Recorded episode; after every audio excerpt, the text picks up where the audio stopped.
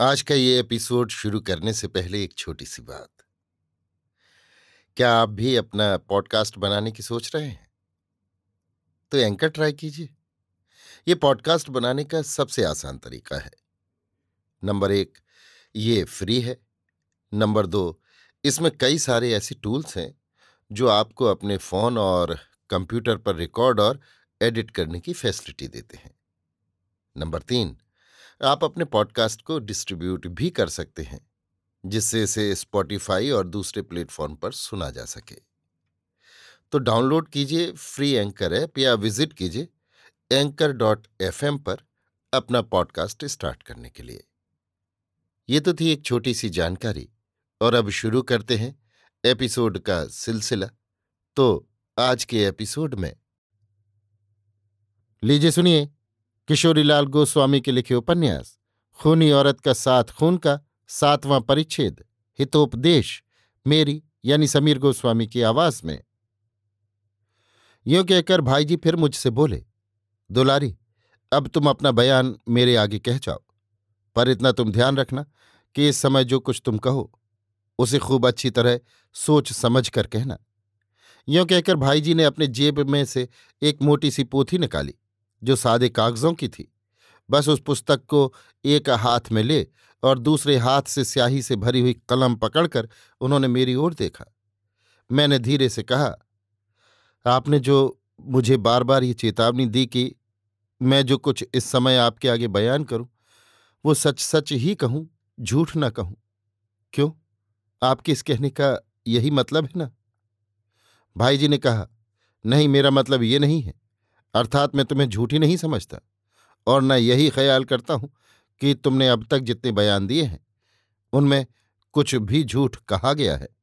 मेरे कहने का मतलब केवल यही है कि इस समय तुम अपने चित्त को खूब अच्छी तरह सावधान करके जो कुछ लिखवाओगे, उसके साथ मैं तुम्हारे पहले के दिए हुए बयानों को मिलाऊँगा और तब इस बात की कोशिश कर सकूँगा कि तुम्हारे छुटकारे के लिए कौन सा पॉइंट अच्छा है, जिसे पकड़कर हाईकोर्ट के जजों के आगे बहस की जाए।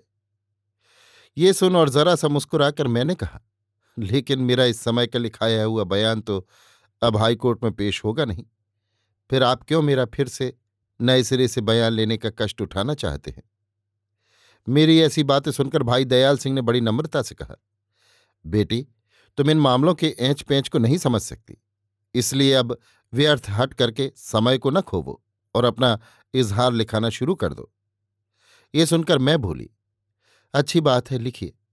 पर इतना याद रखिए कि समय जो कुछ मैं लिखवाऊँगी, उसके साथ मेरे पहले के दिए हुए तीनों बयान बिल्कुल मिल जाएँगे और सिवाय परिश्रम के आपके हाथ कुछ भी न लगेगा। भाई जी ने कहा, नहीं, ये बात नहीं है। मेरे हाथ सब कुछ लगेगा, क्योंकि यदि तुम्हारे इस समय के लिखवाए हुए बयान के साथ तुम्हारे पेशतर के तीनों बयान मिल जाएँ तो समझ लो कि मैंने बाजी मार ली और तुम बेदाग छूट गई। बस, इसीलिए तो मैंने बार बार तुमसे ये बात कही है कि तुम जरा अपना चित्त खूब ठिकाने करके तब अपना बयान लिखवाओ। मैं बोली तो अच्छी बात है, आप लिखिए, मैं कहती हूँ। वे बोले अच्छा जरा सा ठहर जाओ, क्योंकि मैं तो कलम पकड़े हुए लिखने के लिए तैयार बैठा ही हूँ, पर जरा सा तुम और ठहर जाओ और मेरे अफसर को आ जाने दो। बस, उनके आ जाने पर उन्हीं के सामने मैं तुम्हारा इजहार लिखूँगा। उन्होंने ठीक साढ़े ग्यारह बजे यहाँ पहुँच जाने की बात कही थी, पर अब बारह बजा चाहते हैं, अस्तु कोई चिंता नहीं, वे अब आते ही होंगे। मैंने पूछा, आपने अपने अफसर को यहाँ आने का क्यों कष्ट दिया? भाई जी ने कहा, मैंने नहीं दिया, बल्कि इस कष्ट को उठाना उन्होंने स्वयं स्वीकार किया। अच्छा इस बात को भी तुम सुन लो। बात यह हुई कि कल रात को मैं अपने अफसर, अर्थात जासूसी महकमे के छोटे साहब से मिला और तुम्हारा सारा हाल उन्हें सुनाकर मैंने उनसे यों कहा कि, ये लड़की बिल्कुल बेकसूर है। ये सुनकर उन्होंने मुझसे यों कहा कि अच्छा कल ग्यारह बजे मैं खुद वहाँ चलकर उस लड़की का इजहार लिखूँगा और अगर वाकई वो बेकसूर हुई तो मैं अपनी रिपोर्ट अपने बड़े साहब के पास भेज दूँगा और वे उस रिपोर्ट पर अपनी राय लिखकर हाईकोर्ट के जजों के पास भेज देंगे, जिसका नतीजा ये होगा कि उस रिपोर्ट पर खूब अच्छी तरह गौर करके हाईकोर्ट उस लड़की को बेगुनाह समझकर छोड़ देगी। भाई जी इतना ही कहने पाए थे कि एक लंबे कद के अंग्रेज़ साहब आ पहुँचे। उन्हें देखते ही भाई जी और बैरिस्टर साहब उठ खड़े हुए और जब वे साहब बीच की कुर्सी पर बैठ गए तो उनकी दाहिनी ओर भाई दयाल सिंह और बाईं ओर बैरिस्टर साहब बैठ गए। यहाँ पर यह भी कह देना उचित होगा कि उस समय मैं भी उठ खड़ी हुई थी और उन तीनों महाशयों के बैठ जाने पर बैठ गई थी। अस्तु कुछ देर तक भली भांति मेरी ओर देखकर उन अंग्रेज़ अफसर ने भाई जी से कहा अच्छा अब आप इस औरत का इजहार हिंदी में लिखें, मैं अंग्रेज़ी में लिखूँगा और फिर पीछे अपनी राय के साथ उसे बड़े साहब के पास भेज दूँगा। हाँ इस औरत के वे तीनों बयान कहाँ हैं, जो इसने पुलिस, मजिस्ट्रेट और जज के आगे दिए थे?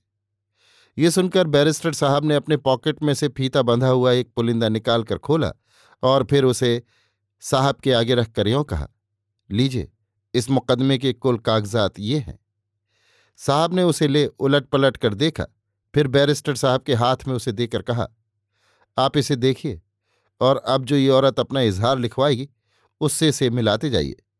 अगर कहीं पर इस वक्त के बयान से पहले के दिए हुए बयानों में कुछ फ़र्क पड़े तो उस जगह पर लाल पेंसिल से निशान कर दीजिएगा। इस पर बैरिस्टर साहब ने अच्छा कहकर उस कचहरी वाली मिसिल को अपने बाएँ हाथ से पकड़ा और दाहिने हाथ में लाल पेंसिल ले ली। भाई जी पहले ही सादे कागजों की पोथी और कलम लिए हुए बैठे थे। अब अंग्रेज़ अफसर ने भी भाई जी की तरह एक सादी किताब और स्याही भरी कलम ले ली और मेरी ओर देख कर यों कहा, तुम्हारा नाम बोलो। मैं बोली, मेरा नाम दुलारी है। साहब, देखो दुलारी, तुमको आम एक बात बोलता है। मैंने कहा जी कहिए, साहब ने कहा, तुम बड़ा भला लड़की हो इस वास्ते तुमको शब बाट शच शच बोलना होगा। मैंने यों कहा, मेरी झूठ बोलने की बान नहीं है। इस पर साहब ने कहा तो अच्छा बात है, बोलो। ये सुनकर मैंने मन ही मन जगत पिता परमेश्वर और अपने माता पिता को बार बार दंडवत प्रणाम किया और उसके पीछे यों अपनी जीवनी कहनी प्रारंभ की। अभी आप सुन रहे थे किशोरीलाल गोस्वामी के लिखे उपन्यास, खूनी औरत का साथ खून का सातवां परिच्छेद, हितोपदेश, मेरी यानी समीर गोस्वामी की आवाज़ में।